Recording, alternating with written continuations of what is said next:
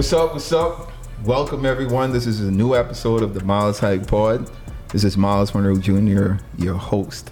As you know, on the pod, our vision and goal is to always entertain, educate, and elevate you miles high above your fears, your doubts, and any limitations that you may think exist. Always knowing that those limitations only exist in your mind. All right. Uh, excited for this pod today. Um, we have a guest, a special guest, a good friend of mine. Uh, the team is here. Everyone looks good.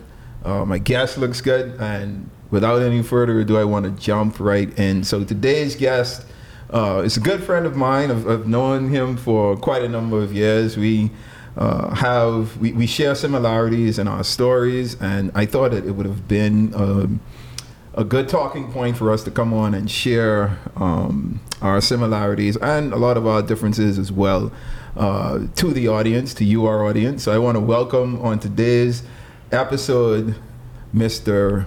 Chef Simeon Hall Jr. Uh, thank you so much. Thank you so much. Chef, welcome, welcome. Thank you so much. It's, uh, it's amazing to be here. No, nah, thank you for joining, man. Thank you for joining. Um, so let's get started. I wanted to start with um, an introduction, right? I want you to give a, a, backstory of who you are, like where you're from, how did how did things begin for you. So let's start with your birthplace. Where where were you born? Well, I'm I was born right here in New Providence. Mm-hmm. Uh, my dad's mom is from Turks Island. Okay. She migrated here some years ago, and um, yeah, um, we've been you know, Bahamian born and bred. Right. And, and, and I love it.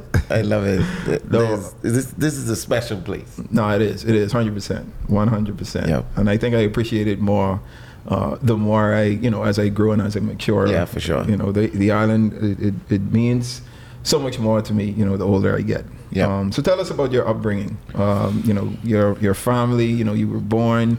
Uh, I think you have three other siblings, right? There's four of you guys. It's I have two sisters mm-hmm. and uh, my nephew who who lives with us. Well, lives lives with my parents until we were kind of brought up pretty close. Okay. And uh, I mean, I'm the middle and only son mm-hmm. of a preacher mm-hmm. who is pretty well known in the Bahamas. Mm-hmm. All of his days, still now he's retired now, but you know he still gets in in in somewhat of trouble. Know, some trouble. because he's a he's a agitator and he's a, a, disruptive thinker. Sure, sure. So that's the similarity that we share. Your, yeah, your dad sure. was a pastor, similar to just like my dad was a pastor. So we're both uh, both PKs. PKs. And for those yeah, of you that don't know, I know a lot of people might not have heard the, the term PK before. It stands yeah. for preacher's kid, pastor's right. kid. Yeah. You know, whatever is easier for you to say, but we're both PKs, right? Yes. Um, so and proudly so. oh, absolutely, absolutely. And I got some questions I want to ask you about that too. You know, because that's you know I, I, think I have a different I you know have a different outlook on that as, yep. as far yep, as being yep, proud of being PK, right? Yeah. Uh, but you know, okay, so you you grew up uh, with your two sisters and, and cousin in the home. How how was growing up uh, the son of a pastor?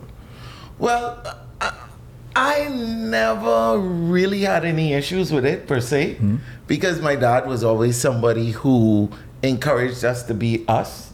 Um, everybody knows my dad as bishop or pastor. I know my dad as that. Mm-hmm. You know what I mean? It's different in the house. Mm-hmm. A lot of people don't realize that people, especially preachers, are human beings. They kind of deify them and put them in a space that they shouldn't be in. Mm-hmm. Whereas when you're home, I know my dad to be somebody who cooks the worst grits amalgamation known to man because that's his go-to dish, but it, it comes out great. Uh-huh. Uh, I know him to be a comedian. Mm-hmm. I know him to be very, very humorous. Uh, and I know him to be f- like big on education. Mm-hmm. So, you know, whereas a lot of people may have been pushed or think that they would have been pushed to go to church every day of the week, my dad was like, you need to get in your books every day of the week. Right. So it was totally different. And my dad was always somebody who taught us to think for ourselves. Mm-hmm. and to always pursue excellence. Mm-hmm. To sit down and have a five minute conversation with my dad could fuel you for weeks. You know what I mean? Because he's that smart. Mm. Yeah. And so that's what I know. So I was never one to to be. uh, I I think for a lot of people, they almost bully you in this. Oh, you have to be like your daddy. Mm-hmm. And I always used to ask him, "What your daddy is doing? do you do what your daddy is doing? So if you if your daddy is a police, why you ain't a police? No, if your that's a- daddy is a chef, why are you ain't a chef? You know what? That's a good point. I never, point. I never, I, never I thought of always used that. to ask them that. So, you know, I was always that person that people is leave alone. Yeah. I still that person people don't want to get in too much conversation. No, I, with. I, I, I could appreciate that, right? Because I mean, obviously, like right, I think and this is our similarities, especially growing up, right? You had people. Um, first of all, they used to ask me the same question, like, "How was it growing up in the house of you know Yeah. someone like Dr. Myles Munroe?" And I'm like, "Bro, to y'all he is Exactly. Pastor Myles, Dr. Munroe, whatever, but to me, he's daddy." You know what I mean? So, you know, he. Unlike your dad, though, my dad, my, my, my, my dad could have thrown down in the kitchen. Like he was Yeah. a great chef in the kitchen. So we used to appreciate him. Like when he cooked, he used to do a lot, like overdo it, like try to show off or whatever. But it always came out good though. So my dad, my dad could have cooked. My whole family could cook actually. So you know, it, it was just like normal in our household. And then as far as the expectations and like I guess people expecting me to follow in my dad's footsteps and being a pastor, like that was one of the things that I guess swayed me more to like not like being the pastor, the son of a pastor, right? Just because of like these expectations or whatever. We'll, but we'll get there at some point. Yeah. Uh, but you spoke about how, how big your dad was on education, right? Yeah. And I could relate to that as well. So tell us about like your educational background. Like where where did you go to high school in the Bahamas and then college and, and all of that? well, I went to the best Oh, public-private school goodness. in the Bahamas. Which, which, which, which- Princeville. 30 bites. Absolutely the best. Everybody knows it. That's deba- that's debatable, but no, okay. it's the best private public school in the Bahamas. private public. And so after graduating there, then I went to UB, Mm-hmm. or uh, College of the Bahamas, where I was actually studying architecture. okay. Because I always had this thing in design. Mm-hmm. But really and truly, my heart was in, in uh, food the whole journey. Mm-hmm. So then I went off to, to Tennessee, where I flipped from architecture because I realized you had to be a brainiac to be an architect. Right. Because it's more about math and numbers than it is about drawing. And I wasn't into that at all. Then I thought I wanted to be a guidance counselor, right? So I went and I did uh, biology and and and uh, psychology to become a guidance counselor. The problem with that was in Tennessee, which has a huge Bahamian diaspora, I was cooking all the time. Like I was cooking legally and illegally because I worked for a few restaurants and stuff like that. And then, truth be told, I, I mean, they, you know, they can't do me nothing but this now. But I mean, you know, Careful. I, I was Careful. literally, I was literally like uh, uh, That's going not, to school okay. and then coming home to cook, Okay. Okay. bringing products in from Nassau and cooking them like full on Bahamian extravaganzas. Just five course Bahamian meals. One hundred and ten percent. Wow. Bring in pigeon peas in my bag and things like that. so you know, it was it was it was something that I realized more and more that that was what was what I was supposed to do, Mm-hmm. and I never got away from the design or the guidance counseling part of it. Because if you was a chef, you was a guidance counselor. Mm-hmm. Absolutely. Absolutely. hundred and ten percent. And and architecture, I I'm in design Yeah. because I design kitchens and stuff like No, I that. see the connection. So your your when you went off to school, like after you left uh, college College of Bahamas at the time, you you went off to Tennessee. When you went off to Tennessee, were you still initially uh, majoring in architect No. architecture? No, I was doing biology and uh, psychology. And how long before you decided to go full on I, into culinary? I think I was there less than two semesters. Oh wow. Okay. Yeah, because mind you, I was doing amazing. Mm-hmm. I was doing absolutely well, 4.0 GPA, the whole nine yards. Mm-hmm. But my heart wasn't in it. So I came back and I did the apprenticeship program at then BHTC. And I nailed it. Like Okay. really, really did really well. Uh, graduated uh, Dean's List, Student of the Year, Apprentice of the Year, the Oh, wow. whole nine yards. So, and then I also did a double major in hospitality management. Okay, makes sense. So I was always the person who was pushing, pushing, pushing. And I also became the first and unfortunately the only uh, student that did an exchange program, which was a pilot program. And when I did that, I went to South Carolina and I graduated with a 4.2 average. 4.2, Yeah, not 4.0.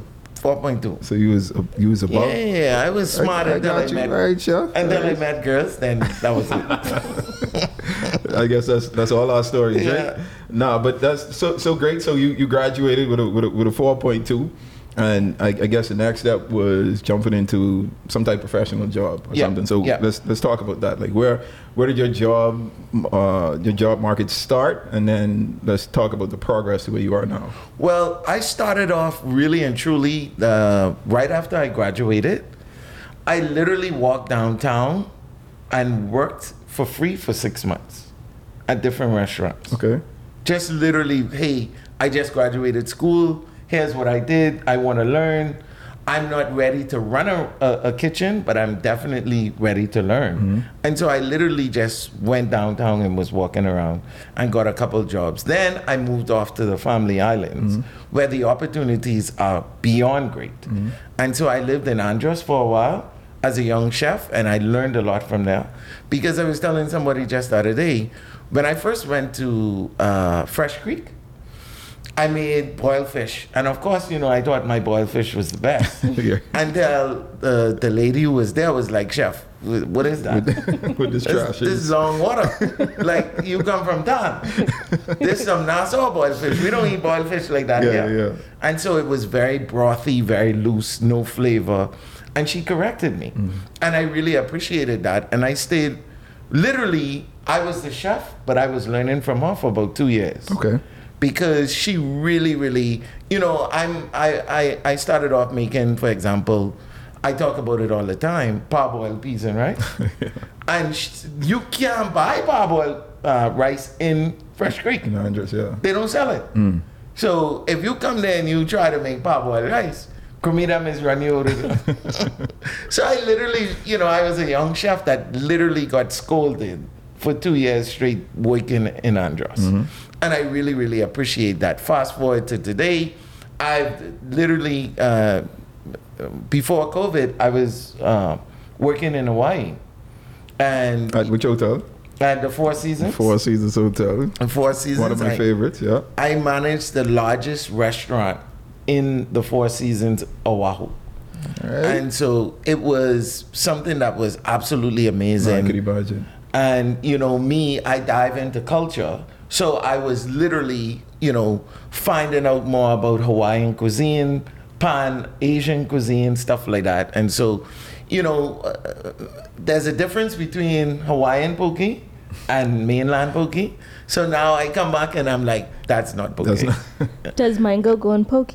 no, absolutely not. It absolutely does, chef. It Absolutely absolutely, does. This is a this is a, Absolutely this not. is an argument he and I have all the time. If you if you like poke bowls, which I do, mango is supposed to be a part. Not. of What are you bowls. talking He, he doesn't agree. You would you you know it's just like Hawaiian pizza. Do you Oh. know that I Another could one. not get Pineapple's supposed to go in everything, guys. I could not get none of my Hawaiian cooks to make an Hawaiian pizza. Mm. We had to change the name to ham and pineapple pizza. Wow. Because when you call it out and say order in one Hawaiian pizza, they, They don't know what that move. is, yeah. They say, "Chef, what that is?" Don't come here to insult us because we don't know what that is. Right. So you know, somebody like me dove into it to find out that it was created in Canada Mm-hmm. for somebody as a novelty dish, and it's actually an insult to the Hawaiian people. Mm. So we changed the name. Okay. All right. So me, I, I, uh, you know, it's just like conch salad. Yeah. You know, you could get conch salad with all this f- fruit cocktail in it these days. Chef, don't hate. I, Don't hate. you know, The dish I- has evolved. This is another argument that we have. coming around. Chef. Like, I thought you would like No, it. no, I appreciate it. You still- you still like the old school. Still, very Traditional. very traditional. Oh, my goodness. But I understand because conch salad is different in Bimini. Mm-hmm. It's different in Grand Bahama. Grand Bahama, mm-hmm. Abaco, New Providence, mm-hmm. And several other places. So for the, for our listening guests, our listening audience, uh, and those watching us as well on on any platform you're you're tuning in. So conch salad is a native dish to the Bahamas, right? And there's a traditional way of making conch salad, and there's new gen way of making conch salad. So the the traditional way is with your onions, tomatoes, green peppers, uh, lime, salt, and the conch, right? This new way of making it is all of those ingredients you just mentioned, but they're adding fruits to it. So like tropical fruits like mango, pineapple, apple, strawberries. So Just think about that. Strawberries and conch. look, It's come on, it- it- It, delicious. sound it may to me. sound weird, sound off, Hey, man. but bro, that that that little, that little twist they made to the conch salad that does it for me. But let's just make sure that we let people understand the evolution is that is a New Providence style Absolutely. of doing it. When you go to the other islands, just as uh, people from here don't know what pickled conch is, Yeah. which is Grand Grand, Bahamian. Grand Bahama, and then Grand Bahama is Mayo. odd mayo and their conch salad. no, too. abaco. Well, I- abaco. well- you can get it in Grand Bahama, Right, right, but it, it's primarily in abaco, which is amazing. Absolutely amazing. It tastes good. It, it, it tastes like coleslaw. I mean, uh, crab salad. Yeah, it does. Yeah. It's amazing. So again, so for the last 15 years, even through all the places that I've worked, Mm-hmm. I've literally been studying the DNA of Bahamian cuisine Mm-hmm. and Bahamian food culture. So that's where all of my emphasis is these days. So you you worked in uh, in Hawaii for you said four years, No, no, uh, two and a half years. Two and a half years. before the pandemic. and then the pandemic happened, and you had to pivot and you moved back home. Right. And let's let's talk about your your transition into moving home and your profession here, because you started off I think private doing private chef. Yeah, yeah. So when I came back home, I primarily did. Uh, well, I was waiting to move, transfer back to the Four Seasons here. Right. Um, I stayed at the Four Seasons here for a short time, and then I really went into my uh, private chef and event uh, work. Catering. mhm. So our event work is again all about storytelling. The private chef work is about getting people to have a authentic Bahamian experience, regardless if it's a high end or a, an, an affordable event. Mm-hmm. So basically, we've been doing that for the last several years in conjunction with some consultation, and then we launched our first restaurant in about less than two months. Let's clap it up for Chef launching this restaurant.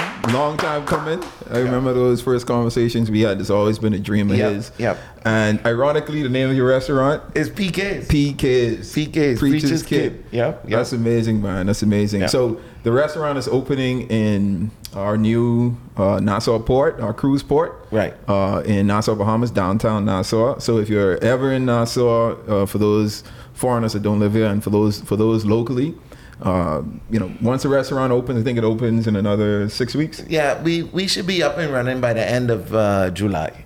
Okay, July. So end of this month. End of this month, it, it'll be open. And uh, yes, and, yes, and yes. this one it'll, Yeah. it'll, it'll be open so shout outs to the chef i'll definitely be uh, uh, taking advantage of getting spoiled with the food i love i love chef's food a lot of his events that he does he, he does it when i'm not in town which and i I I don't know who fault that is. nah but uh, if you ever get an opportunity to, to taste his his cooking I, I highly recommend it. Um, so this that's that's his that's where he is that's where he is at now with his profession about to open a, uh, a new restaurant.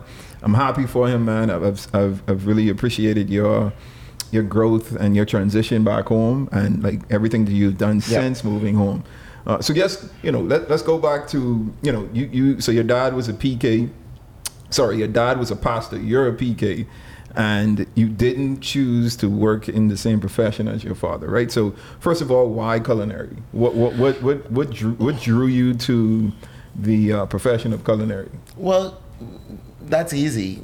Mainly because my grandmother, who who stayed with us mostly when I was younger, she was one of the first black restaurateurs of the region. Okay, So she owned a very famous uh, restaurant called Nola's Bay Crab in the now widely developing area of Carmichael.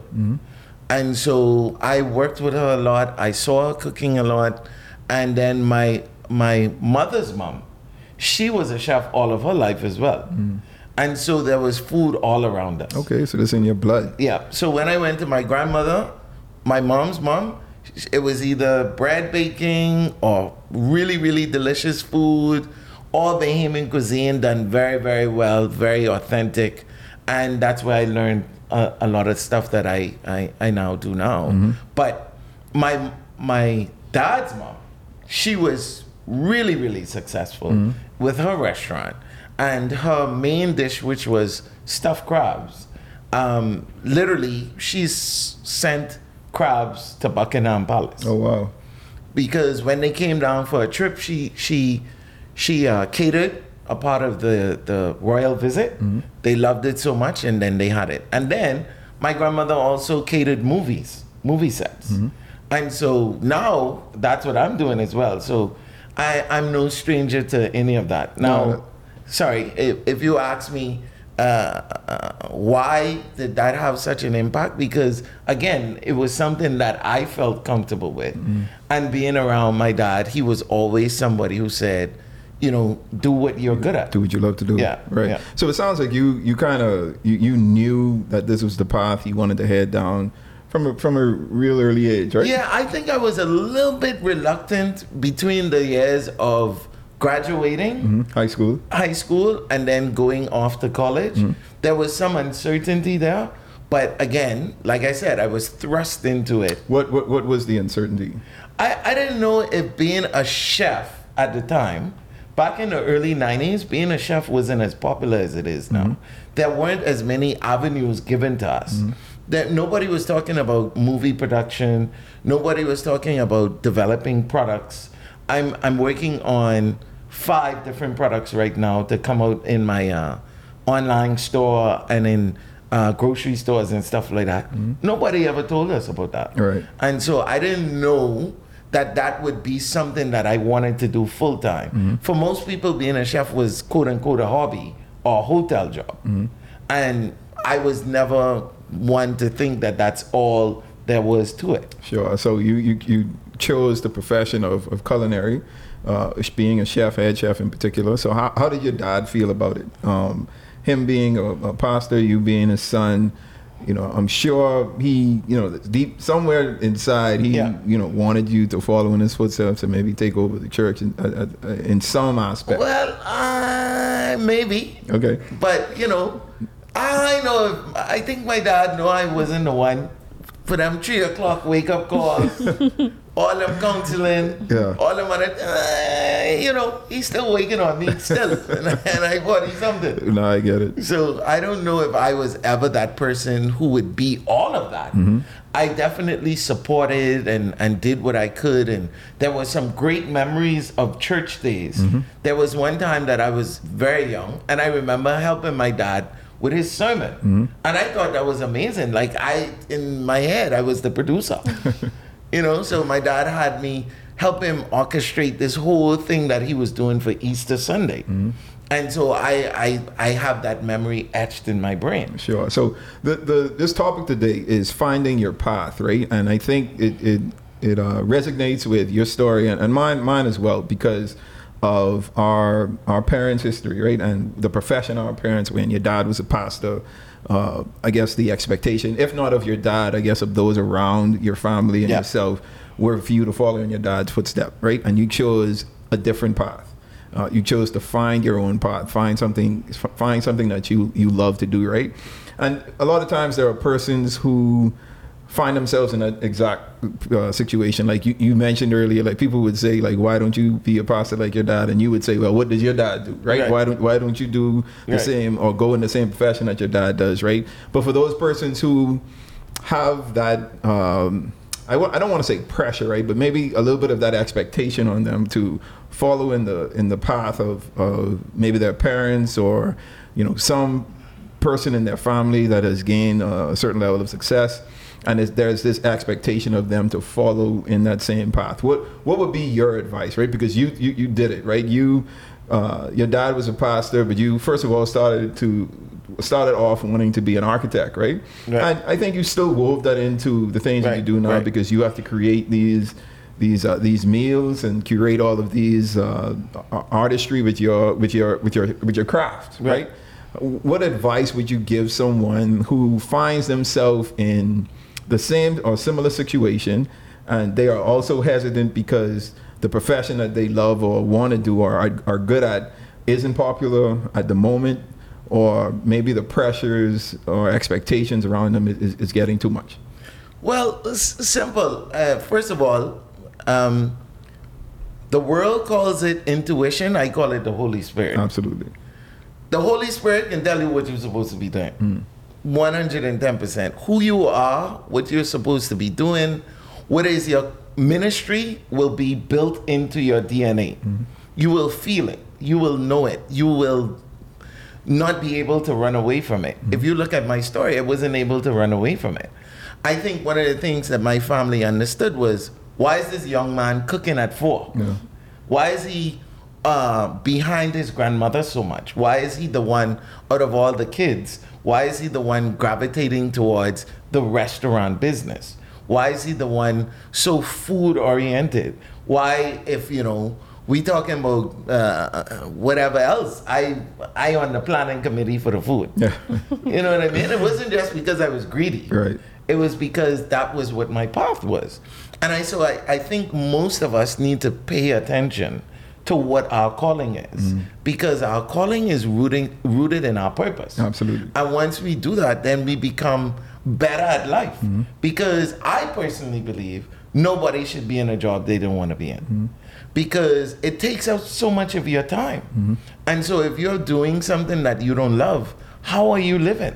You know what I mean? I, I really couldn't understand that. And so I would tell anybody, I don't care if you're 90 years old, if you could have one day of doing what you really love to do, you should do it. No, that's. I think that's a good place to start. That's a good question to ask yourself, right? If you, if there's one thing that you could have done or that you could do for the rest of your life, what would it be, right? And that's if you could answer that question, I think it'll put you on on the right path of discovering like your purpose and 100%. the things that you are good at and what you were, what you were put 100%. there for. No, hundred percent. So you know, and and for me, you know, I feel like the the hesitation that you had um, in really not choosing the path of culinary, like I experienced that. Like I, I mentioned in my ear in one of my earlier pods that uh, I hated being Myles Munroe Jr. Myles Munroe Jr. I hated being the son of Myles Munroe, and as I grew and matured, I started to realize that.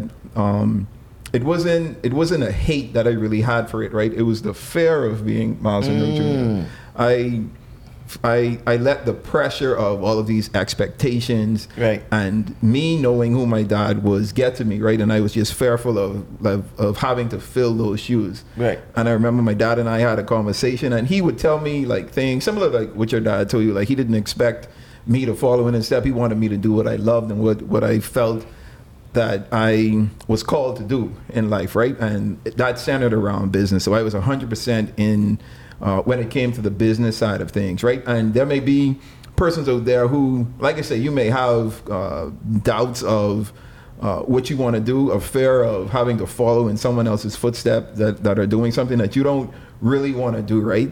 So, what can you do to get over that fear? What can you do to excel beyond those expectations that are being placed on you? How can you find your path, right? And quite simple, there are four things that I want to recommend. You know, Chef gave his recommendation saying, you know, to follow your, your heart, right? Follow what the what the Holy Spirit has given you, right? That intuition, that that voice in your head that is telling you that this is what you're supposed to do, right?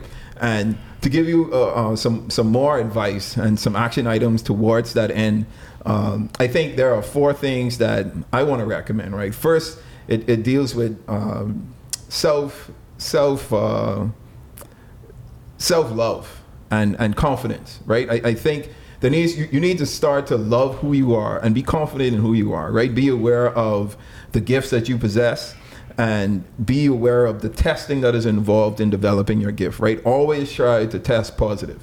Test positive in your character development, test positive in your faith testing, right? Because the everything that we go through in life, when, when it comes to building ourselves and developing ourselves, we will be tested. So I encourage you to continue to uh, test positive and to, to discover your and ref, to, to discover and refine your gifts. Right. Secondly, is self awareness.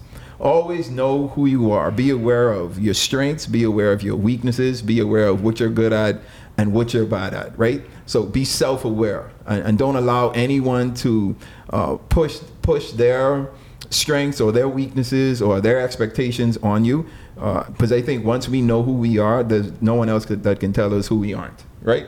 Yeah. Uh, thirdly, self time. You know, the development of yourself and your profession. It takes time. So I, I always encourage people to stay prayed up. You know, continue to meditate. Uh, continue to take time for yourself, whatever that looks like. You know, you can travel the world to gain a better understanding of the type of person that you are. And once you meet people, be able to form networks and friendships and all of these things and, and develop hobbies, right? Pursue new hobbies, develop new things that you can do. Because all of these things allow us to, to build our character, to build ourselves, to develop ourselves as human beings. And then finally, I encourage you to fail up. Always fail up, right? Failure is an event, it is not a characteristic. I mentioned that in one of my previous pods. So when we fail, we should always look for the lesson in it. Always try to learn something from it. Uh, always try to better ourselves from the the the failures that we experience in life because we are going to fail, right? There are things that yep. I'm sure, Chef, that you've been through, yep, yep, that, that you've done, that you have hoped that you would do well at, but you completely, sure. completely, you know, screwed up. Screwed up, yes. and I'm sure, even though you screwed up, there was there was a good lesson in, yeah, in, in yeah. that. I like that term actually, fail up. Mm-hmm. That's that's pretty powerful, mm-hmm. and I think most of us, unfortunately, don't see the value in that. Right. And and and it's such a remarkable tool. You know what I mean? But one of the things that I would ask you and again, this is why I was never in this space. Mm. because how how do people expect or where do people expect the happiness to stop? Mm. If my dad is doing what he loves and I'm doing something that I don't love to follow in his footsteps, right. that means I'm not as happy as him. Absolutely. So you're asking me to stop the happiness. Mm. Whereas it is his goal to have the happiness continue. Mm. So he doesn't want me to stop what I want to do just to be like him. Right. Because then that means that we're cutting off the lineage of happiness. Mm. And that's not something any father I think would want for their son. No, that's a good word. That's so good you word. gotta you gotta be aware of that. For people who are struggling with what to do and creating and carving their own path, especially when your parents were trailblazers. Mm-hmm why does the trailblazing have to stop? What stops it? It's sort of selfish to even believe that you wouldn't want to carry on that part of the legacy. Right. And that's why I'm like my dad. Mm. Because even though we're in two genres of work, of career, we're in the same in terms of excellence. Nobody ever expected me to milk so much out of being a chef. Mm. I could have just been a hotel chef and call it that. No, for sure. But I was never in that space. Mm. I was always in the space of be excellent, be the best. My dad always told me, for example, one of his quotes, and I'll give you a quote from my dad and your dad that I think is amazing. Okay. One was, don't be so happy about, because uh, I, I came home one day and I was like, uh, I want to be like Michael Jordan get paid like him. Mm-hmm. And my dad was like, why don't you be like the person who pays Michael Jordan? Because if you could get, if I could pay you a, a million dollars, that means you got. I make it ten. Yeah. and then I never forget the quote that I love from your dad the most is, and obviously I'm paraphrasing, mm-hmm. but an army of sheep led by a lion will always conquer an army of, of lions, lions, led, by, by sheep. sheep. Mm-hmm. And so I, I, I literally when I heard him say that at a, at an event right there at the Hilton, it, it changed my perception. Right. Because it, it makes you realize how you could literally be the best at whatever it is. Mm-hmm. Because even if you're not going to stay there, you already started to be good at whatever you do.